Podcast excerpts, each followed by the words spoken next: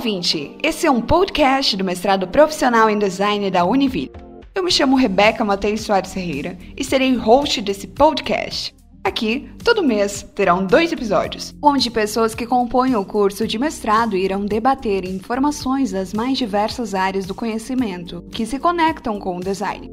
O mestrado profissional em design, PPG Design, é um curso de pós-graduação estricto senso da Universidade da Região de Joinville, Univille, e tem como objetivo contribuir com a qualificação de profissionais de alto nível, comprometidos com a produção de conhecimento técnico-científico, dirigido para a solução de problemas relacionados ao design de produto e serviços, sobre o foco da sustentabilidade no contexto urbano, industrial e artesanal.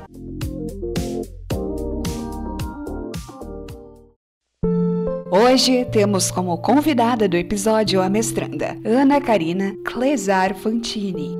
Nesse episódio, iremos contemplar sobre o uso de ferramentas do design para a cocriação de um programa de capacitação. Como fontes desse episódio foram utilizados o livro Introdução à Teoria Geral da Administração, de Chia Veneto, e o livro Educação Corporativa no Brasil, da Prática à Teoria, de Eboli.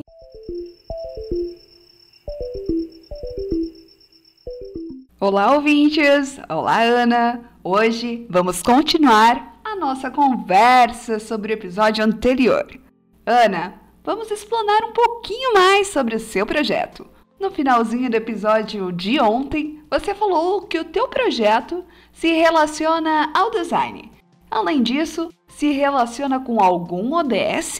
O projeto se relaciona sim com os Objetivos do Desenvolvimento Sustentável.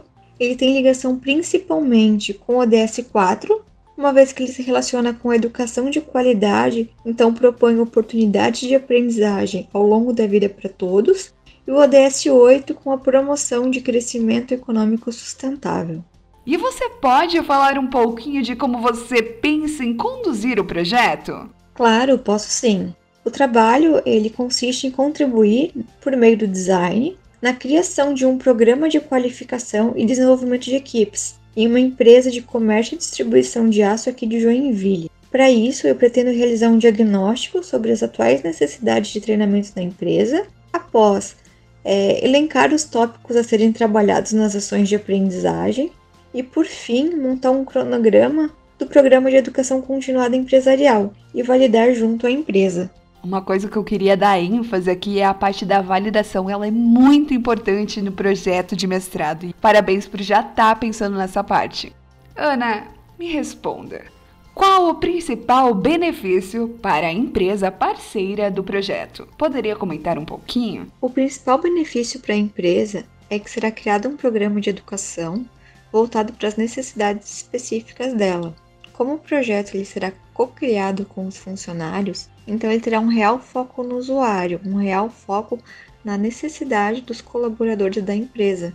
Com isso, tanto o planejamento estratégico da empresa, o que nós falamos lá no início, de missão, visão e valores, e o que a empresa pretende no longo prazo, a gente consegue alinhar os conhecimentos dos funcionários para que juntos possam atingir esses objetivos. Então, Ana, pelo que eu entendi, tanto a empresa quanto os funcionários ganham com a educação corporativa. É isso mesmo? Com certeza, Rebeca. Com o programa de educação corporativa, ele acaba sendo um ganha-ganha.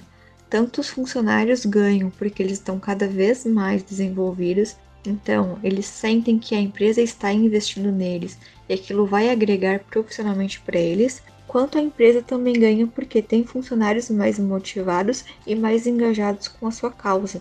Então, nesse ganha-ganha, o treinamento corporativo, a educação corporativa, ela se faz muito necessária e ela traz muitos benefícios para as duas partes.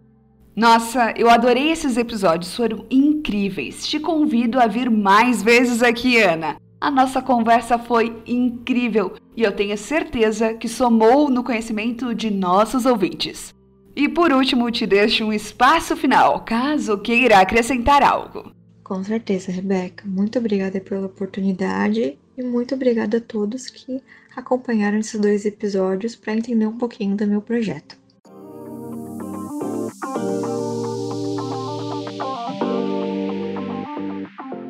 Obrigada, Ana, por estar aqui hoje, por esse debate cheio de conhecimento. E por hoje o nosso podcast fica por aqui. E por fim, último recado a nossos ouvintes. Nossos episódios estão disponíveis em todas as plataformas de distribuição do Anchor. Ficou curioso e quer saber mais sobre o mestrado profissional em design, projetos desenvolvidos, diferenciais, disciplinas e outras informações? Então acesse o site www.mestradoprofissionalemdesign.com ou as redes sociais do programa, ppgdesignuniville. E até o próximo episódio!